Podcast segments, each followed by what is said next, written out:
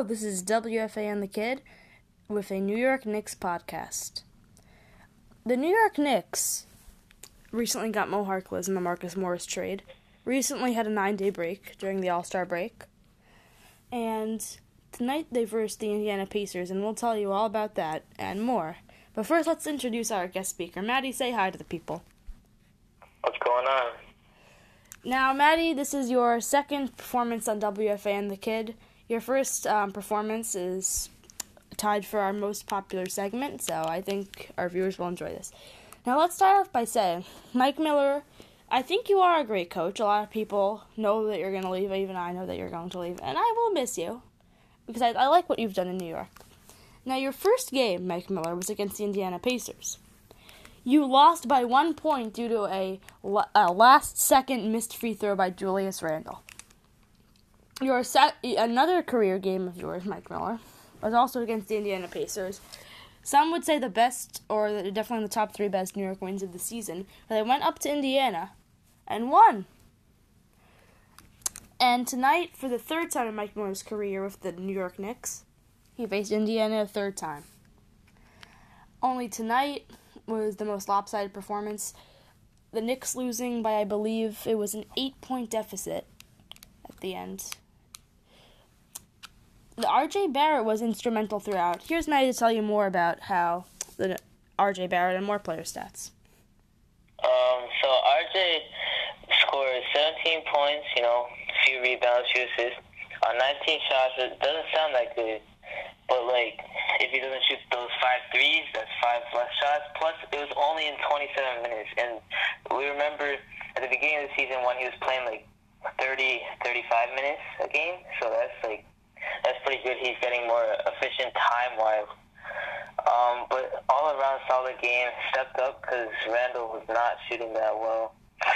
I was able to make some key shots towards the end of the game.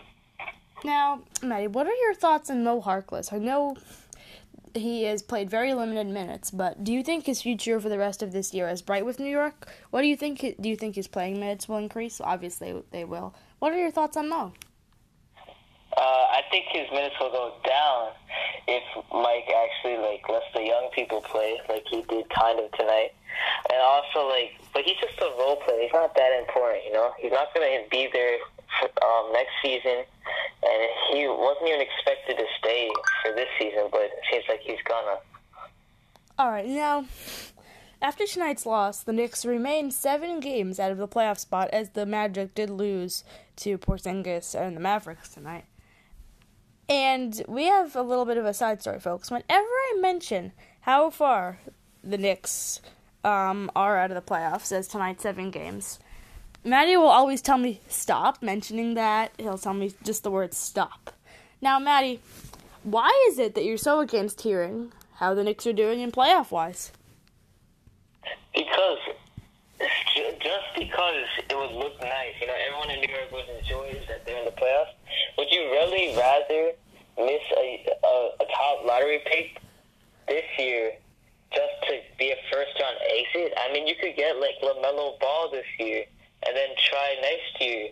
Because if you're able to make AC this year, you you'll be able to make more than AC next year with LaMelo Ball or another top draft pick. Now, you think that the Knicks have a chance at LaMelo Ball or somebody really good? The person that I've had my eye on in college, I believe peop- the experts are calling him the sixth pick in the NBA draft. Who I think the Knicks should get with whatever their pick is is Luka Garza out of um, Iowa University. He is an instrumental player, has great body size, has great size, very strong.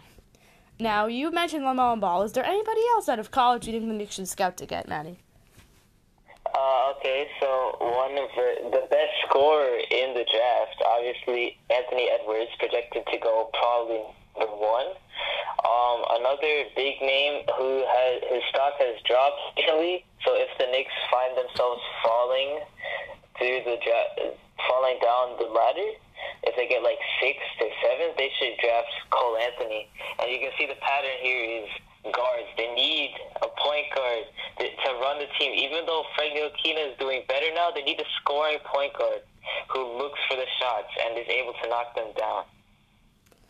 All right, that is very interesting stuff, Maddie. We are about to wrap up our segment here. Anything you'd like to say to the viewers? Um, not really. Just the Knicks continue to be the Knicks, and that's really all they do. You heard it here, folks. The Knicks continue to be the Knicks. Now, Mike Miller, you have to decide. Is the Knicks we're talking about a winning team that is going to fight for the end of the season, or is it a team that's just going to lose and play these young guys? It's up to you, Mike. All right, this has been WFA and the Kid with guest speaker Maddie, bidding you good night. This is a New York Knicks podcast.